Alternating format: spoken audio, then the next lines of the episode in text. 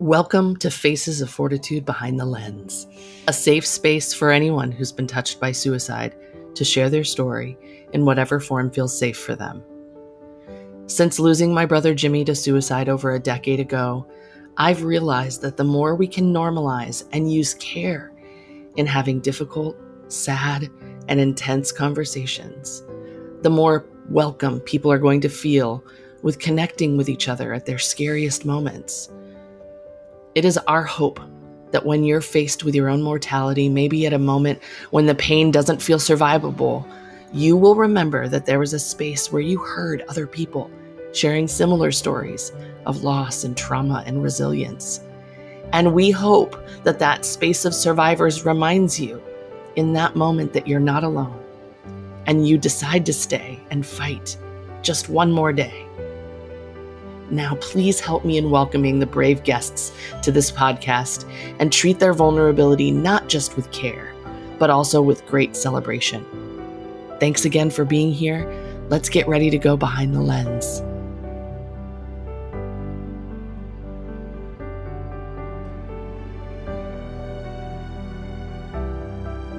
Okay, welcome back, everybody, to Behind the Lens.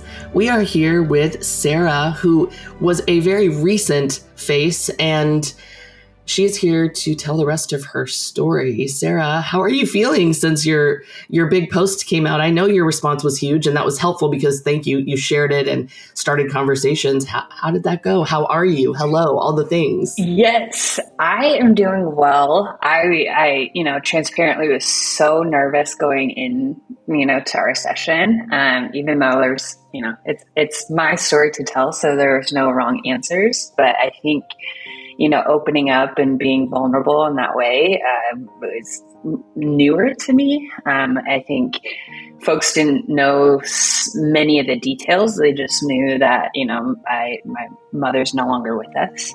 Um, but after it came out, I was floored with how many people reached out. Like it was, it, it took me a day to kind of like process it and all of the just amazing words that people shared and um, i think it was a nice moment and a reminder that people are kind once they hear more about each other um, and then after that was posted for work my boss was she she you know saw it and read it and she was like oh my gosh she was like if you feel comfortable, we'd love to have you write about um, for World Mental Health Day. And so I wrote a little similar kind of narrative for our company blog, and I used the, the photos and, and tagged you in them too. And my CEO shared it on his LinkedIn page. Um, and, you know, people from work were reaching out, like personal messages. And it was just, it, it rippled out more than I thought it, it, it would at all. And, you know, it was more of a relief because I was so nervous. I thought I was going to sound kind of like a dope. But um, yeah. I love that. I want to read what you wrote. Make sure and send it to me. I love yes. any any way that you can connect with people on such a hard topic, but then to go into where you work and to have people embrace it that way. Because right now I feel like so many businesses are just checking boxes around mental right. health. I see that a lot in my work. It's like, we want you to come talk about this so then we can say we talked about it. And I just right. think that's a little uh, that's a little too easy and co- you know convenient. And so when people like your CEO pick that up and run with it, that's just such a great example of it shows that they care about the mental health of of their employees. Yes, yeah, it was. Uh, I was also equally as nervous to write it. Um, you know, for the company. And then uh, one of the people on my team helped me kind of, you know, word finesse it. Um, but I was just like, you know, click and submit and don't look at it.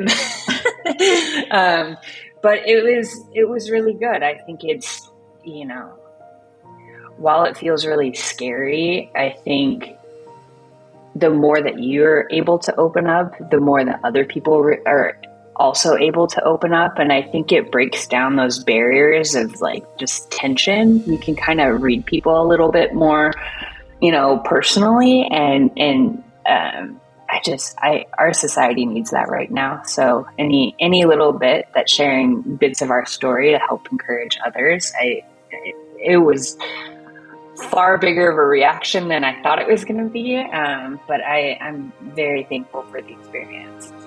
Well, I think we were talking before we started recording about how there's kind of a collective um, healing not I won't say awakening. I, I, think there's a lot of people becoming more aware of their mental health right now because of COVID, because of quarantine, being by themselves, solitude, all of that.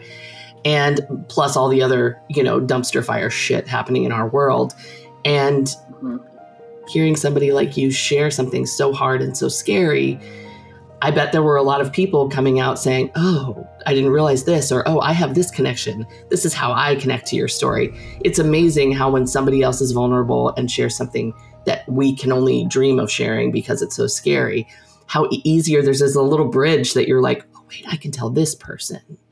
This mm-hmm. person, it's okay and safe. And imagine on a larger scale if we just would take that one minute. It's it's yeah. wild. Yeah. Well, I even had uh, this interaction with a coworker, and I, I, don't know if you've experienced it, where someone makes like a little joke in passing, but it's it's it was like, oh, well, do you have a good relationship with your mom? Like it wasn't it. There was no harm or malice, and someone else in the group, these were coworkers, she just looked at him and she was like, Did you not read her blog? Like, you can't say that to her. You know, like, and it's just like, I didn't even know that this person read that, for one. And for two, I didn't, I wasn't gonna, I've gotten used to people don't know. You can't, you can't, you know, blame anyone for I don't know. I, I, think when it comes to comedy and things like that, and when people are making jokes, there's a, like a line. Yeah. They don't know. They don't know. But I, it, it really stood out to me that you know this other person was like, "You can't say that to her. You not read yeah. that." what I love about those moments is that gives it's such a great um, example of a moment we can give grace, and we can say, yeah. "Hey," or so, uh, when somebody looks at me and says, ah, "I just want to kill myself." Right. they know what right. I do. And they go, Oh, I didn't mean it like that. Okay, listen, we can't be that sensitive. I get it. Right. But also, it really is helpful. Those situations, if you feel a reaction, it's helpful to just realize we don't know everybody's story and to right. have that grace and to be able to look at that person and go, you know what, they can say it. It's not a big deal. How are they to know? But it does bring mm-hmm. up a good conversation. We don't know about each other's lives, and maybe we shouldn't you know blanket terms i think it's it's a great opportunity for grace like like yeah. it sounds like you gave yeah yeah it was it was just like came full circle and that happened just this weekend wow. like, so wow. so like it's still kind of rippling out and it, it's surprising me even people who didn't reach out or didn't you know respond to the post or anything but I know that they read it by the way that our conversations have moved, you know, and oh. it's just it's kind of cool. It's it's you know all part of our healing process, and and I actually I love it, that you can tell by how conversations have changed. That's very nuanced and awesome, and that's great that you have people around you that are connected like that and are emotionally mature enough to adjust things that way. Yeah. Not everybody can say that. So Yeah.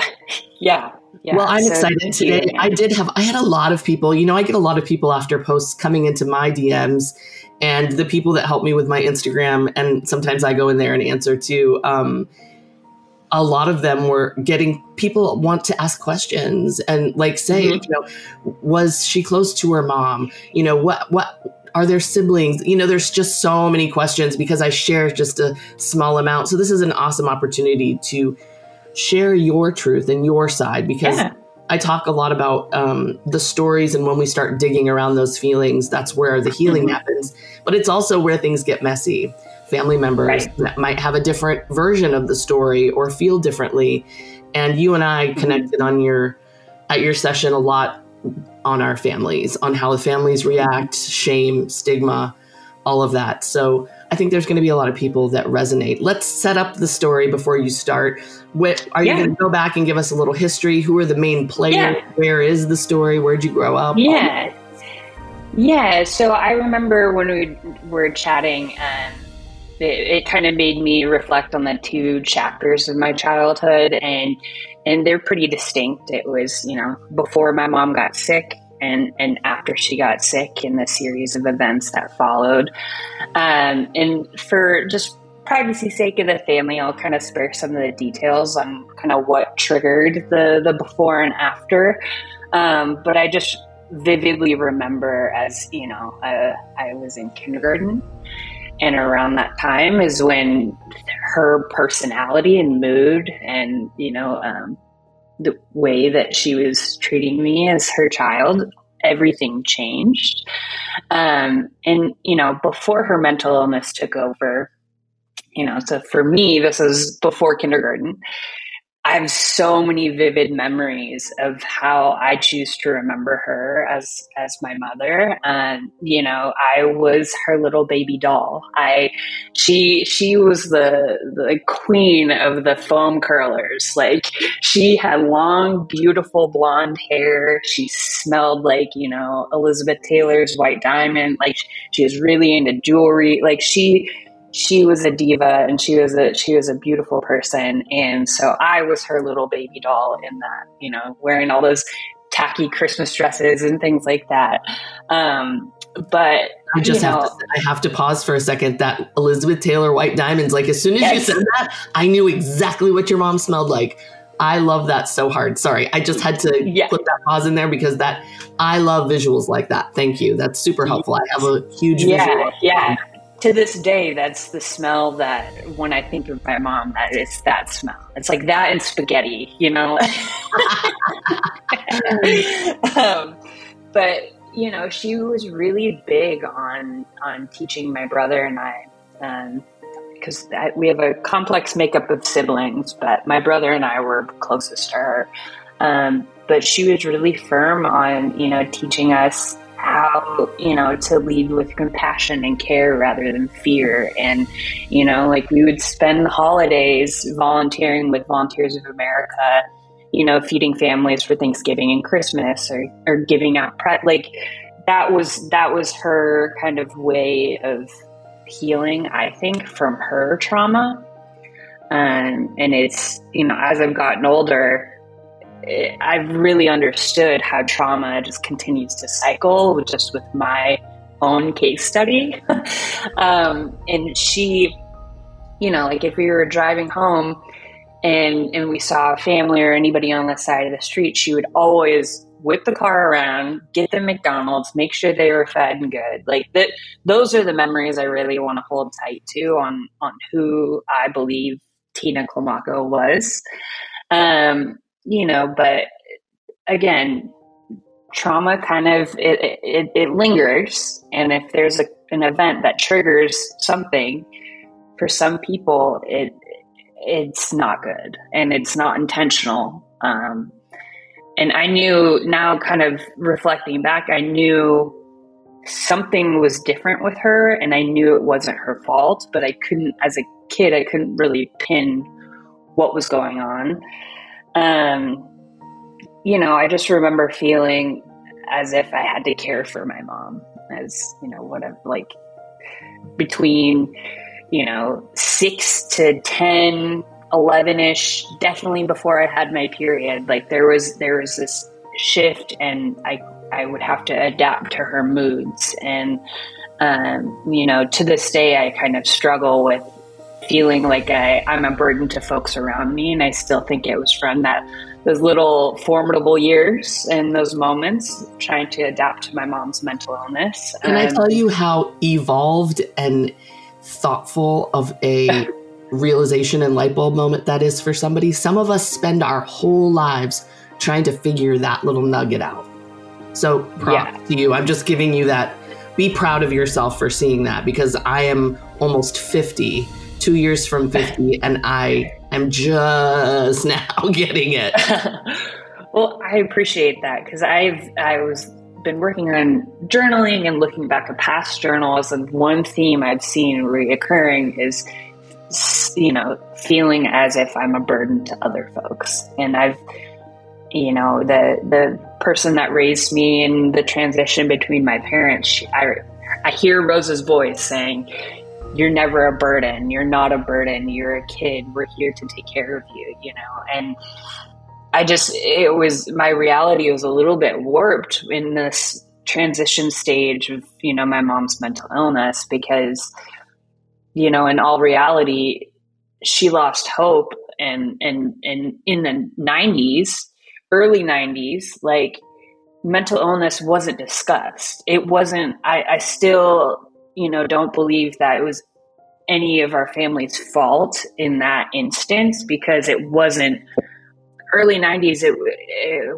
it was the wild wild west. People were you know you had to kind of shell things back and and you know show up for your family especially for women you know and so i i really just think that with all the events that led up to that moment she lost hope and she lost her light and there wasn't a way to navigate through that. Um, and you know i we we went from having like you know the holidays were my favorite because my mom would did the thing anytime there were you know for easter christmas you know all, she would decorate the house while we were sleeping. Like that was like and it, it was like beautiful what? And then, you know, while she, it was really like Christmas was her holiday. And not even from a fully religious aspect, even though, you know, we did go to church and stuff like that, but it was more like the, the tchotchkes and, and the, the seasonal vibes. Like, I loved it. Um, but then it, you know, transitioned to the house was just in disarray. Um, in, in, ways that I still am embarrassed to even bring up because it was it was really bad. Like my she completely let go, um, and you know then it was just like kind of a series of mental breaks for her and me not knowing where I fit in in the solution. And how old as a kid? At this time, that man that had this was like fourth and fifth grade. Mm. Um, you know, like just the house was embarrassingly bad, and you know, I, my my dad was a fisherman, you know, and it's taken me a really long time to forgive him because, you know, him and I are best friends now. Like I, I love my dad, and I've I've forgiven him for his role because I kind of transitioned my thinking is he thought we were in kind of like a military lifestyle and the fact that he would travel for work, he'd go up and work in Alaska on boats and mom would take care of us and he was, you know, it, it was that was just all he knew since he came to America from the Philippines. Like was working on boats to provide for the family and I had to transition my thinking from why is he leaving me? Why is he leaving us like this? to he doesn't know any better. Like this is how he's providing for the family. But I remember um, he was saying he would come home and just be like so confused on why the house was just in a wreck. You know, like dog shits everywhere. Like it was, it was not habitable at all. Um, and he was like, he was telling me recently, he's like, I remember I looked down at your shoes and you had holes in your shoes. And I just wanted to cry because I, I don't know how it beca- became that. Like, I don't know when, what happened for you to not be taken care of. And he was like, it made me want to cry. And I just took you to the mall and said, you know, pick whatever shoes out you want. And, and you just looked at me and you're like, Daddy, I've never had new shoes before. Like, so it was, you know, within the healing process for me, it's been kind of almost like interviewing family and kind of getting, understanding the full picture because I only knew my point of view, which is largely through my mom's lens. And for those who are in that state of mental illness, you know, it was a combination of depression and bipolar.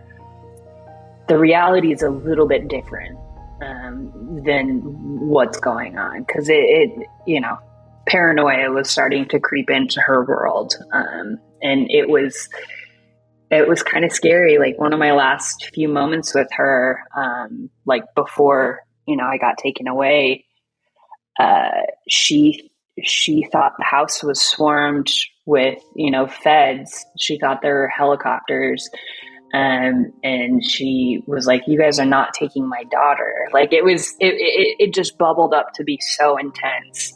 Um, and you know, to to this day, it's still hard for me to kind of share that with my dad because I don't want him to feel bad. It's this weird kind of. It, it's it's a weird line to walk because it's hard. It's, it's, it, you're holding something that is uh, very familiar to me, and it's yeah. Our, it's the surviving child's need to protect the parents because it sounds like from a young age you kind of had to worry you worried about your mom mm-hmm. about your house about everything because you you never knew what you were going to get with her and i think that's very right. common um i uh i have protected my parents around my brother's suicide as well um, mm-hmm. Some of the things that we found, writings, journals, you know, there's things that are clearly very mad and clearly mm-hmm. very disturbed that I just couldn't. I've decided to keep with myself, you know, and I yeah. and I, and I do think that um, there's, as my therapist Katie says, there's some stuff under there that we should probably talk about. Yeah. Your need and our need to protect our parents mm-hmm. from something that is technically they're older and should be able yeah. should be protecting us from. Right. Right. It's wild. Yeah. No, it it and and it's it's weird because, you know, I so after that instance where with you know, where the house was swarmed and she turned off all the lights and it was clearly some kind of episode. And we she said she wouldn't open the door unless the ambulance was there to take her to the hospital. And so then the ambulance came. I remember these police officers were so concerned because they just wanted to see me to make sure that I was okay. And uh, then we, they brought an ambulance. We went to the hospital. Ironically, it was the same hospital that I was born at in Everett. Um, and it was just so chaotic because it just seeing someone that you love have a mental breakdown like that and you can't understand why they can't reason because that's just that's how we're trained to think it was really bizarre as as as seeing someone that's your mother um, you know they they couldn't calm her down and i remember they they put me because i was a kid they put me with the um, the people checking people into the ER, and they could tell I hadn't been eating.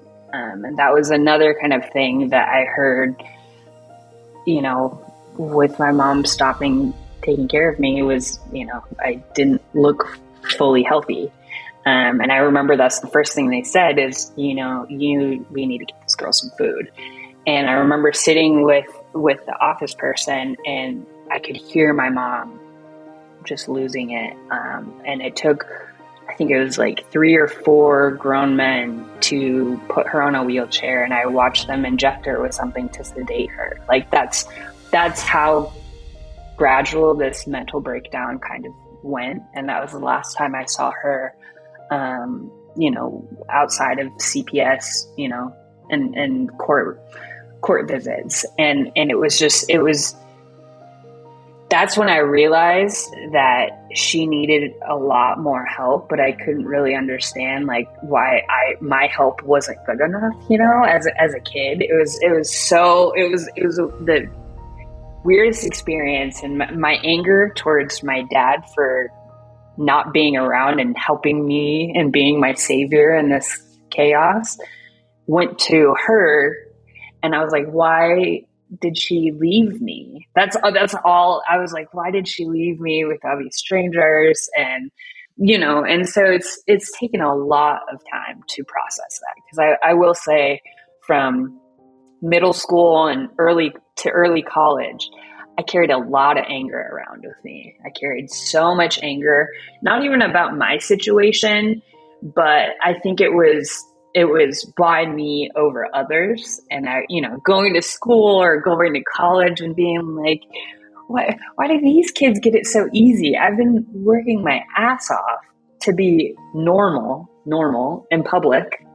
and to go through college why why am i having to struggle what i feel like more you know? So it it, it was it was a lot.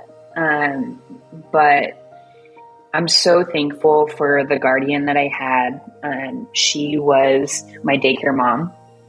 And I was in her daycare because my mom worked at Boeing. She worked really early hours, and my dad worked in Tacoma really early hours. When he was in um, in town and not in Alaska, he worked in Tacoma. So the the daycare that I went to, I was there sometimes from like seven in the morning to like six at night. So I was from you know when I was a little baby all the way until I was eighteen. I was with this family, um, and so when I was at the the ER during that episode with my mom, um, they said, "Do you have any family you could call?"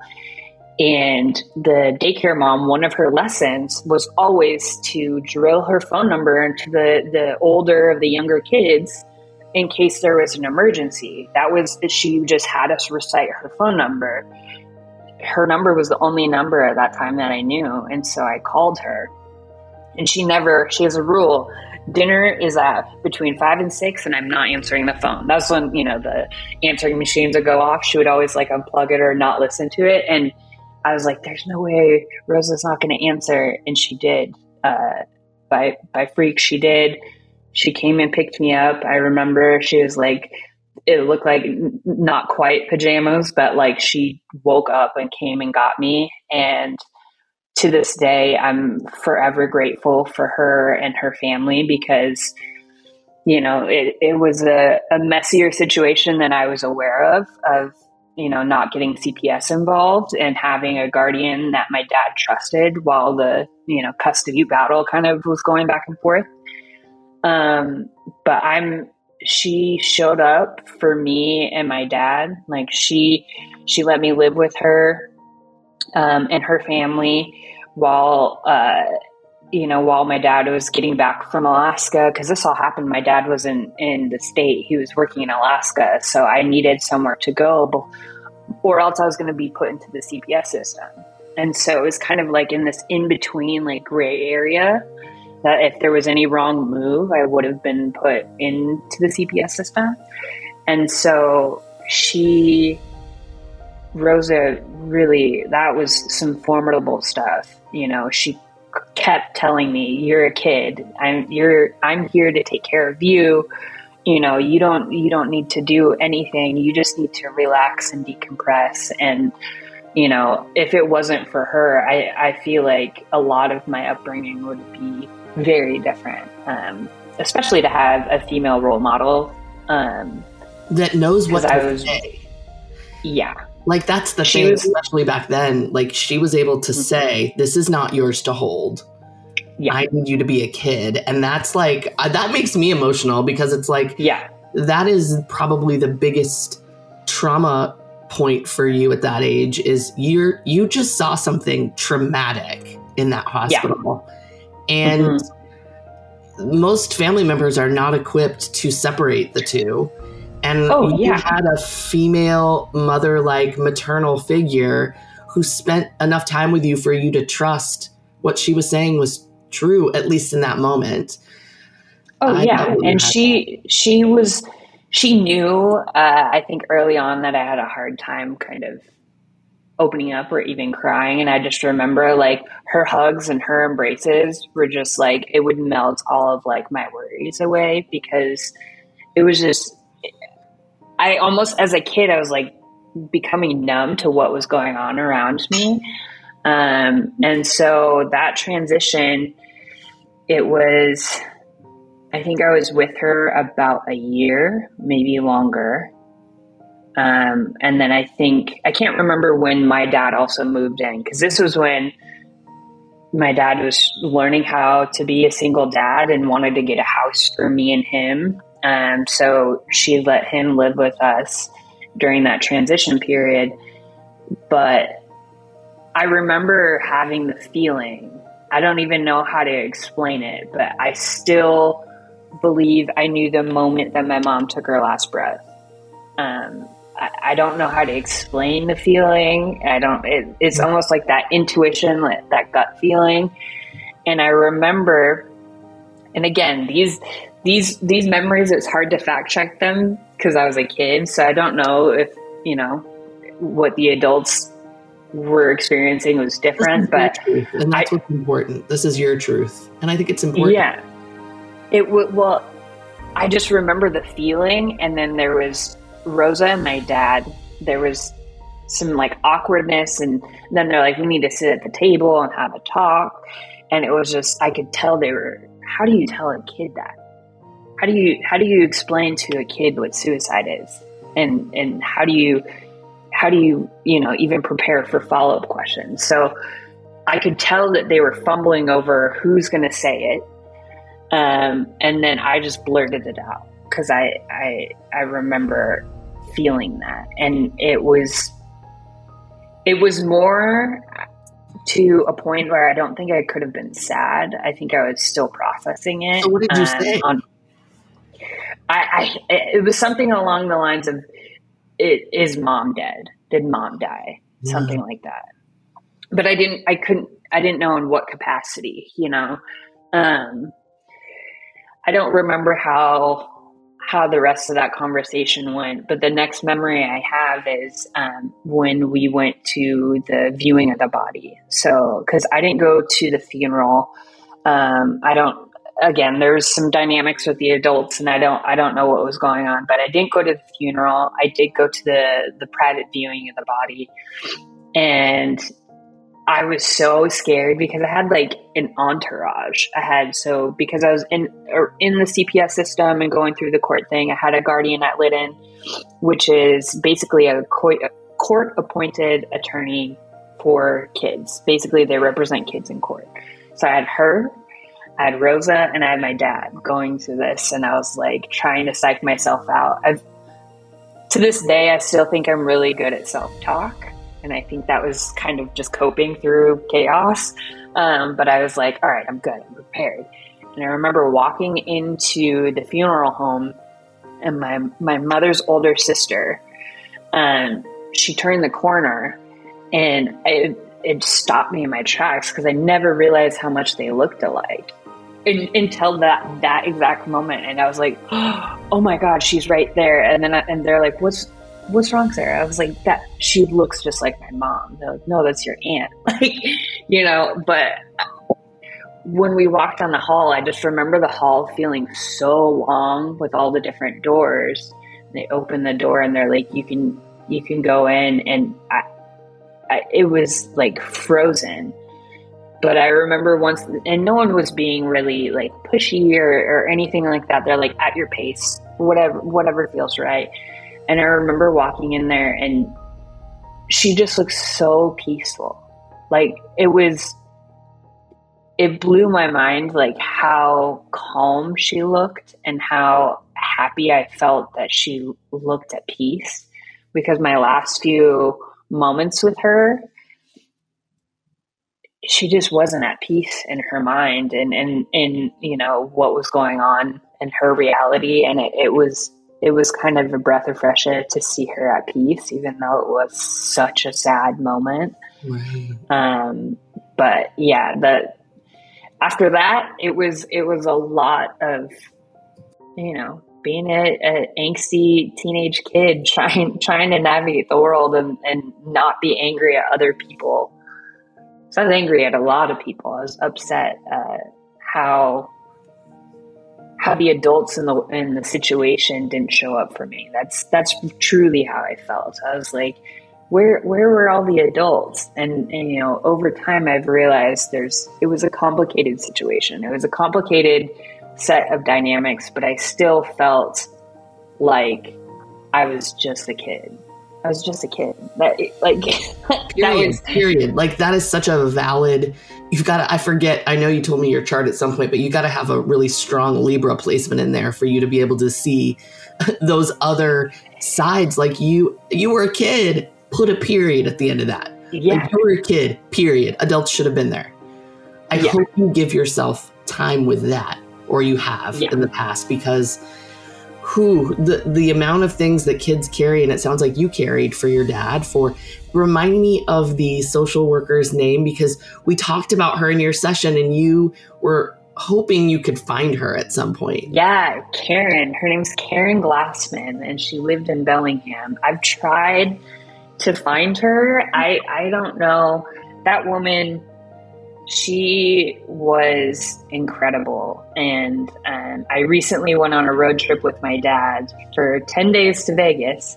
And, you know, a lot of road trip time was a lot of talking. And he was, we were talking about some old things. And again, it's hard to talk about these things with your dad. He's very, you know, stereotypical, like no feelings, barely a side hug kind of thing, you know?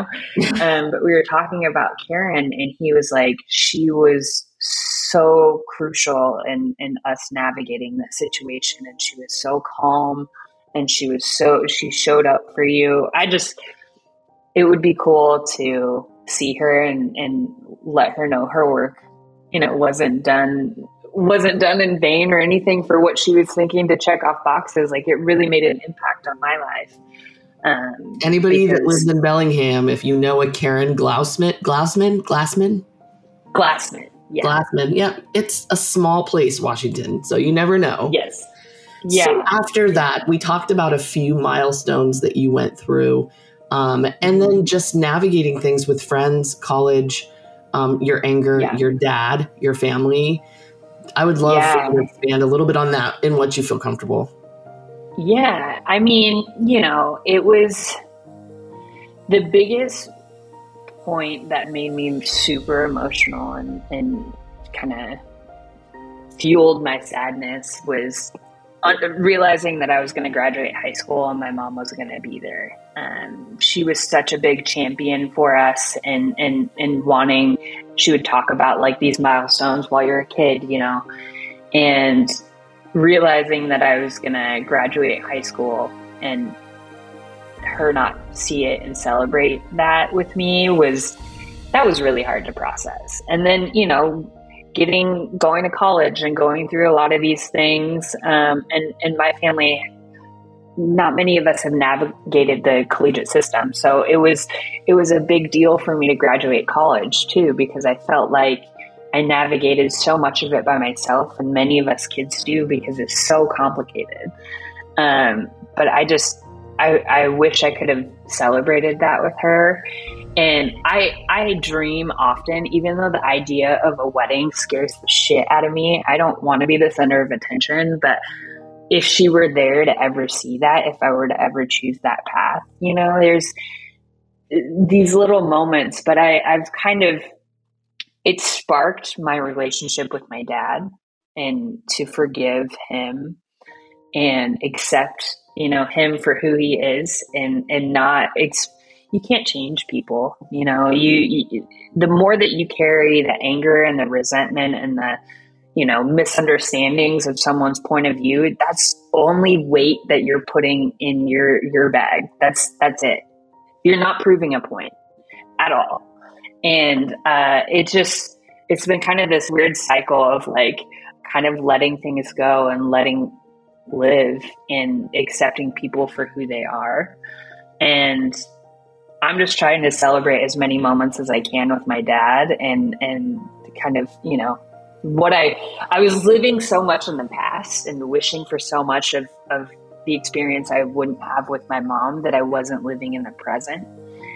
And I don't think that I would be the person that I am today if it wasn't for these situations because it really did make me be more present and be more loving and understanding and just like such a cheese ball with strangers is because like it's just so much easier to lead with kindness. But it's just sad that it takes people who go through trauma to experience that. Ooh, what a gem you just dropped, Sarah. if I had a different mic, I'd drop it that wasn't more expensive. But it's so real because you're meeting your dad where he's at rather than where you would hoped he would be for you. Right. Right. That is yeah. that takes a level of humility and like removal of ego that my fire signs aren't sure how to handle all the time. So I appreciate that wisdom because I think it's so important for us all, all of us, to see, like I had to remember, you know, like my dad had his heart broken by my mom too. Like we all Right. we all have these processes and sometimes we only see our own. Your story about your dad, I, I have a soft spot in my heart for your dad because of the story of when you first started your period. Yeah. Like he, if you'll tell it to people that maybe didn't see the post, my whole heart went out to him because it was like he didn't know what to do. Yeah. Yeah. Yeah. Again, being, you know, at this point, correct? Yes. Yeah. So my mom had passed. I was, um, you know, this was around the time that my dad got our first house where we were, it was just him and I. And this is preteen, you know, just a mess of a time for a teenage girl in normal circumstances, let alone a single dad who's just now having to get full custody of a teenage girl. Like those two dynamics, that was not set up for success. And he's grieving the suicide of his wife. Like exactly. Yeah, there was just so much going on in his world that I, I just don't, I, I don't know how he did it because and now I'm like, that's like ten years from my age, and he was handling this all by himself. But yeah, so the whole, you know, learning how to dress myself, getting raw, uh, getting, um, you know, learning how to do makeup. Those were all things I kind of had to figure out myself. Um, but when it came to the time that my period started, I didn't know what to do, and my dad didn't know what to do, and so he just said, "Let's just go to Walmart and and I maybe ask someone there to help you because I I just don't know." And that was one of the situations where, you know, at in the moment I was like, "What? Like you don't know all the answers? You're an adult." Um, but now in hindsight, I'm like, he was doing the the best that he could with all that he had access to, you know.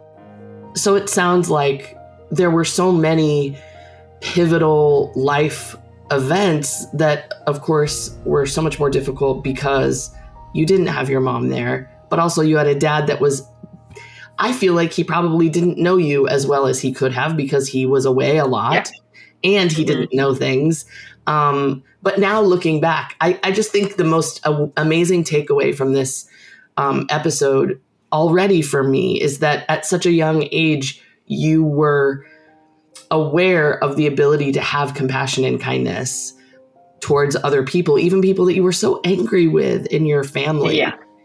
And I would love just, you know, I think you're prepare for part two of this when this comes out you'll have even more people because you know i think we have a lot i don't know about you but there's a lot of trauma tourists in this arena of people that love to hear the gory details but aren't Mhm. always there for the hard conversations and Right. I think the people that listen to this podcast know the importance of the hard conversations. And so you might get some more. Um, so Yeah. I, I would love to just get a closure of where you are now in your healing process and how connecting with people around suicide or and or the topic um, has helped you get to where you are this second, you know?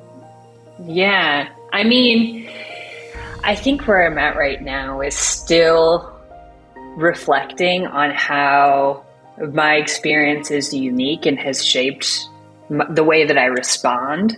That's that's what I'm kind of working on right now is kind of how I respond to things and and acknowledging that a lot of my trauma responses are still there. Um, you know, we're we're never healed, and then it's like you're you're normal. Um, it's it's all kind of a spectrum and, and, and a cycle that we're processing through, and I'm realizing, you know, I, we were talking about it earlier that I still feel like this this strong feeling of burden for other people that I have to constantly remind myself. People are in their own worlds. People are so so deep in their own worlds and their own minds that it's 90% has nothing to do with us. Um, and I think kind of understanding my dad's point of view was one of the next big changes in my healing process is because I, I was so upset with him.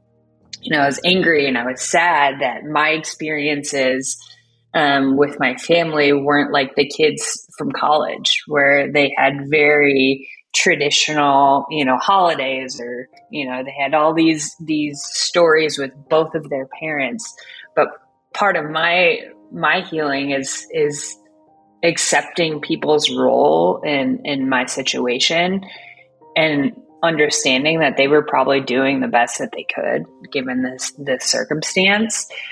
And um, i'm really coming back to this kind of i don't know if it's a mantra or this just kind of reminder that you know you're we're we're really in control of the way that we respond to people and we're we're really in control of you know how how we want to navigate um, the darkness in the world and and how much that we, want to let go. Um, and i think the letting go i i felt 100 pounds lighter once you hit that point of letting go and acceptance rather than hitting the point of being a victim. And I often, I often related being a victim and sharing your story is the same thing, right? And and I realized that you're not being a victim when you're sharing your story. You're sharing your truth.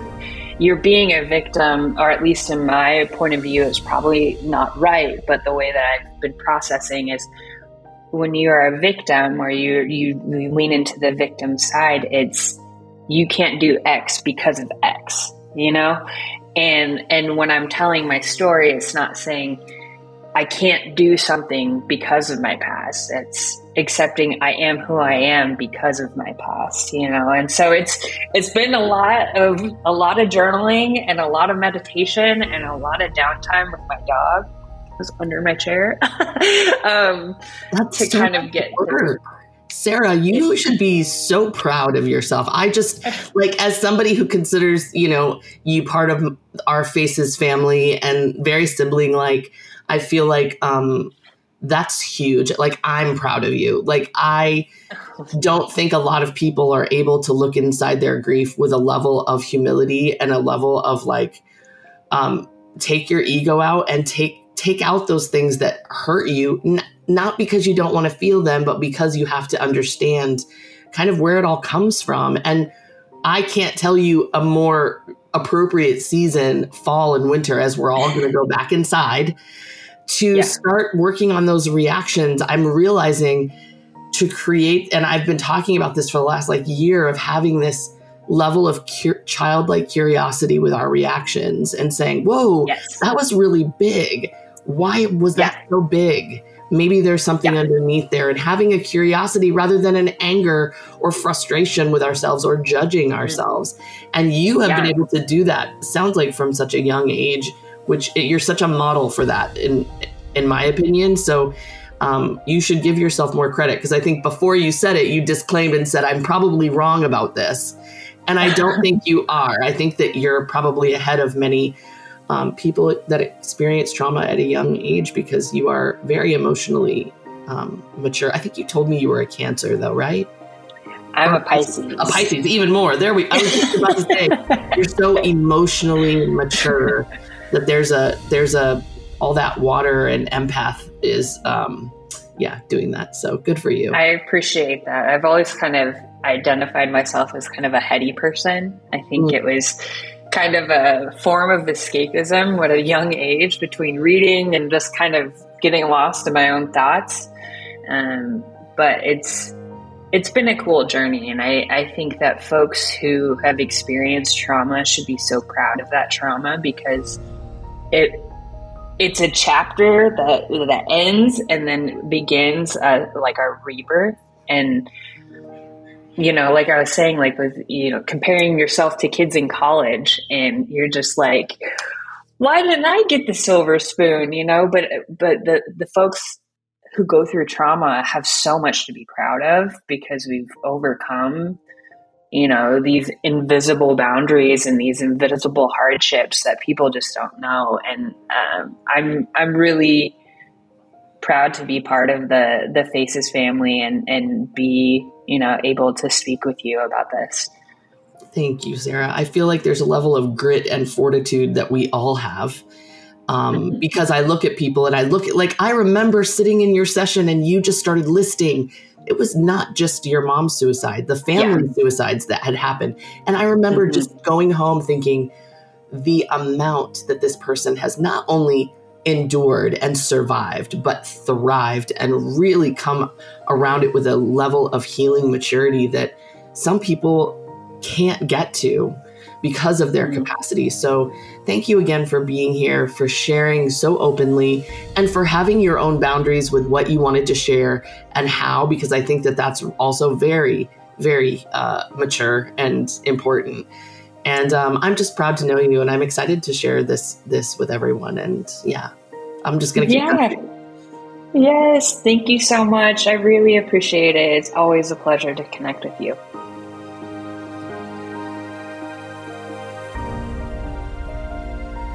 Thank you so much for listening and holding space for the stories and heart spaces shared in this episode.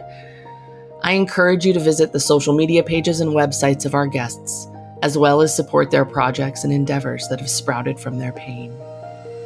If you would like to apply to be a face in this project or are struggling and need help, please visit our website at facesoffortitude.art for information on how to apply, and visit the Educate page on my website for a thorough list of support options. And until next time, please remember this world is such a difficult place to live in right now for so many people. We never know what someone is going through. I hope you'll find a way to be softer with each other and yourself, and harder on the systems that are trying to silence, hurt, and erase us. Take care out there and stay safe.